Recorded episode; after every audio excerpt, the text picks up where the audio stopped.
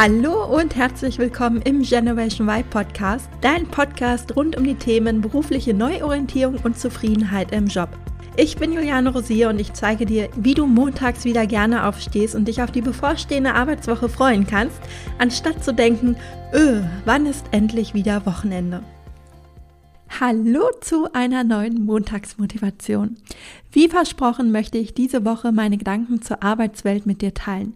Und ich muss leider sagen, dass ich nicht ganz glücklich mit den Entwicklungen in der Arbeitswelt bin. Durch meine Klienten und Klientinnen bekomme ich ja tagtäglich sehr viele Einblicke und natürlich kenne ich die Arbeitswelt ja auch aus meiner langjährigen Tätigkeit als HRlerin. Und ich habe das Gefühl, dass aktuell ganz viele Dinge schieflaufen in unserer Arbeitswelt. Neben den ganzen Herausforderungen, die wir zu bewältigen haben, wie der demografische Wandel, die Digitalisierung, der Einzug von künstlicher Intelligenz, aktuell natürlich die Corona-Pandemie, der Klimawandel, die fortschreitende Globalisierung und, und, und, es ist wahrlich kein guter Zeitpunkt, um gerade die Füße hochzulegen. Aber, und das möchte ich an dieser Stelle auch betonen, können wir es deshalb doch nicht zulassen, dass in dieser Zeit, wo jeder einzelne von uns gebraucht wird, wir uns gegenseitig verheizen, dass Stellen aus Kostengründen trotz guter Auftragslage nicht nachbesetzt werden in einer Abteilung, in der die Mitarbeiter ohnehin schon am Limit laufen. Trotz aller Herausforderungen sollte doch ein gesundes Arbeiten angestrebt werden. Und ja, Stress gehört dazu und es darf auch mal Hochzeiten geben, in denen es heiß hergeht. Aber diese Phasen dürfen doch nicht zum Dauerzustand werden. Sie sind es aber leider in vielen Unternehmen. Die Folge davon ist, dass alle nur noch ihren Job machen, nicht mehr nach rechts oder nach links gucken und schon gar nicht zum Kollegen am Schreibtisch nebenan. Es bleibt einfach keine Zeit. Und das, was dadurch verloren geht, ist das, was uns am Ende des Tages doch eigentlich so wichtig ist mit unseren Arbeitskollegen zusammen das Gefühl zu haben, etwas zu bewegen, etwas Sinnvolles zu tun, zusammen kreativ zu sein. All das hat in vielen Unternehmen zurzeit keinen Platz mehr. Es fehlt schlicht die Menschlichkeit. Denn in vielen Arbeitsbereichen geht es doch nur noch um Zahlen, Daten und Fakten. Und das sogar in den Berufen, in denen der Mensch per se eigentlich im Mittelpunkt steht. Der Grund ist nicht die Pandemie. Die Probleme waren schon vorher da sind aber sicherlich noch einmal verschärft worden in den letzten Monaten.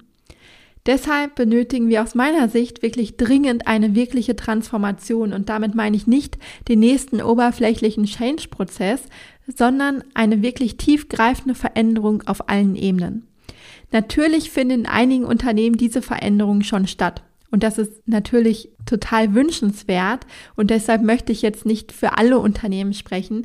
Aber in der breiten Masse sehe ich tatsächlich leider noch viel zu viele Probleme, die sich eben nicht mit New Work und einem Kicker lösen lassen. Denn um die ganzen Probleme, vor denen wir stehen, zu lösen, bedarf es Mitarbeiter und Mitarbeiterinnen, die mit anpacken. Und das geht doch aber nur, wenn die Mitarbeiter auch gesund sind, wenn sie leistungsfähig sind und sie die Chance haben, ihr Potenzial zu entfalten. Anders kann es doch überhaupt nicht funktionieren. Und die Herausforderungen können nicht gelöst werden, wenn wir einfach nur Dinge im Job abarbeiten und darauf warten, dass 17 Uhr wird oder im besten Fall Wochenende. Oder wir umgekehrt bis spät abends am Laptop sitzen und trotzdem nicht das Gefühl haben, das Arbeitspensum bewältigen zu können. Beides ist doch nicht gewollt. Und um etwas zu verändern, ist es immer hilfreich, sich zu fragen, hm, wo wollen wir denn als Gesellschaft überhaupt hin? Wie stellen wir uns denn unsere zukünftige Arbeitswelt vor? Das war ja auch meine Frage an dich in der letzten Montagsmotivation, denn es ist ganz wichtig, eine Vision zu haben, damit man überhaupt weiß, in welche Richtung es gehen soll. Und aus meiner Erfahrung fehlt den meisten eine solche konkrete Vision. Viele haben einfach nur Angst vor der Zukunft, weil sie ins Katastrophendenken abrutschen und sich fragen, wo soll das eigentlich alles noch hinführen? Sie sehen nur die Schattenseiten und haben kein klares Bild von der Zukunft vor Augen. Und eine solche positive Vision braucht es aber dringend, um Veränderungen anzustoßen. Denn eine Vision ist ja auch ein Treiber für jede Veränderung.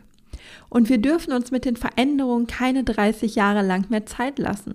Es gibt Utopien für das Jahr 2050, die ich sehr gut finde, aber aus meiner Sicht dürfen wir uns damit nicht mehr so lange Zeit lassen. Mit Blick auf die Arbeitszufriedenheit und die daraus resultierenden Folgen muss es einfach schneller gehen. Und in meinem letzten Webinar habe ich meine Vision der Arbeitswelt 2030 mit den Teilnehmern geteilt. Und falls du nicht dabei warst, kannst du dich gerne in meinen Newsletter eintragen, um das nächste Webinar dann nicht zu verpassen.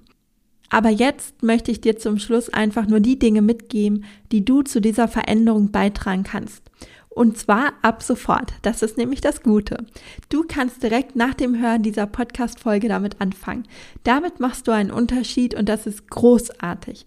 Denn wir können es nur schaffen, wenn wir zusammenhalten und alle zusammen vorangehen. Deshalb hier meine Top 5 für eine bessere Arbeitswelt. Erstens. Ganz am Anfang steht die höher, schneller, weiter Mentalität, die nicht mehr zeitgemäß ist und kein Mensch mehr braucht. Wir sollten uns lieber die Frage stellen, wie wir unsere Arbeitskultur menschlicher, sinnvoller und nachhaltiger gestalten können. Und du brauchst dafür kein fertiges Konzept in der Schublade liegen zu haben. Es reicht, wenn du dir das bewusst machst und dich und das, was du tust, immer wieder damit hinterfragst. Ist es menschlich? Ist es sinnvoll? Das heißt, spendet es in irgendeiner Form einen wirklichen Mehrwert? Und ist es nachhaltig? Wenn du dir diese Fragen zukünftig stellst, machst du schon einen Unterschied. Zweitens, aus der Präsenzkultur sollte eine Ergebnisorientierung werden. Es ist, Entschuldigung, doch scheißegal, wie lange jemand am Tag arbeitet. Es kommt allein darauf an, wie produktiv er oder sie in dieser Zeit ist. Es kann nicht sein, dass derjenige, der am längsten da ist, am meisten gehypt wird. Und zwar unabhängig davon, was er eigentlich in dieser ganzen Zeit gemacht hat, ob er Kaffee getrunken, getrödelt oder solitär gespielt hat. Und es mag vielleicht lustig klingen, aber ich habe leider genau das in der Praxis schon selbst erlebt. Drittens, die Ellenbogenmentalität gehört abgeschafft. Wir sollten uns wieder überlegen, wie wir miteinander kooperieren und uns gegenseitig unterstützen können, ohne uns selbst dabei zu verlieren und ohne in einen Aufopferungsmodus zu gehen. Denn das wäre dann nämlich nur das andere ungesunde Extrem. Viertens, wir sollten nicht ständig im Katastrophendenken sein und uns die schlimmsten Szenarien ausmalen. Wir sollten stattdessen lieber wieder ins Vertrauen gehen und in ein Entfaltungsdenken, das die Möglichkeiten dieser Zeit in den Vordergrund stellt, anstatt die Gefahren. Wir leben in einer solch tollen Zeit, in der so viel möglich ist. Aber die wenigen von uns nutzen diese Möglichkeiten tatsächlich auch und malen stattdessen immer wieder den Teufel an die Wand. Und fünftens, wir sollten aus der Opferhaltung rausgehen, denn jeder ist für sein Leben selbst verantwortlich. Natürlich gibt es Ungerechtigkeiten und unfaires Verhalten auf dieser Welt, gar keine Frage. Deshalb plädiere ich ja auch für mehr Menschlichkeit und weniger Ellenbogenmentalität und so weiter. Und trotzdem nützt es nichts, wenn wir immer wieder allen anderen die Schuld geben, also im Außen, anstatt bei uns selbst anzufangen. Dann heißt es nämlich schnell, ich bin unzufrieden im Job, weil der Chef ist blöd, die Aufgaben sind langweilig, mein Gehalt ist zu niedrig. Aber die Wahrheit ist, es fängt bei dir an. Und wenn du aus der Opferhaltung rausgehst, rein in die Selbstverantwortung, dann wird sich schon viel zum Positiven ändern.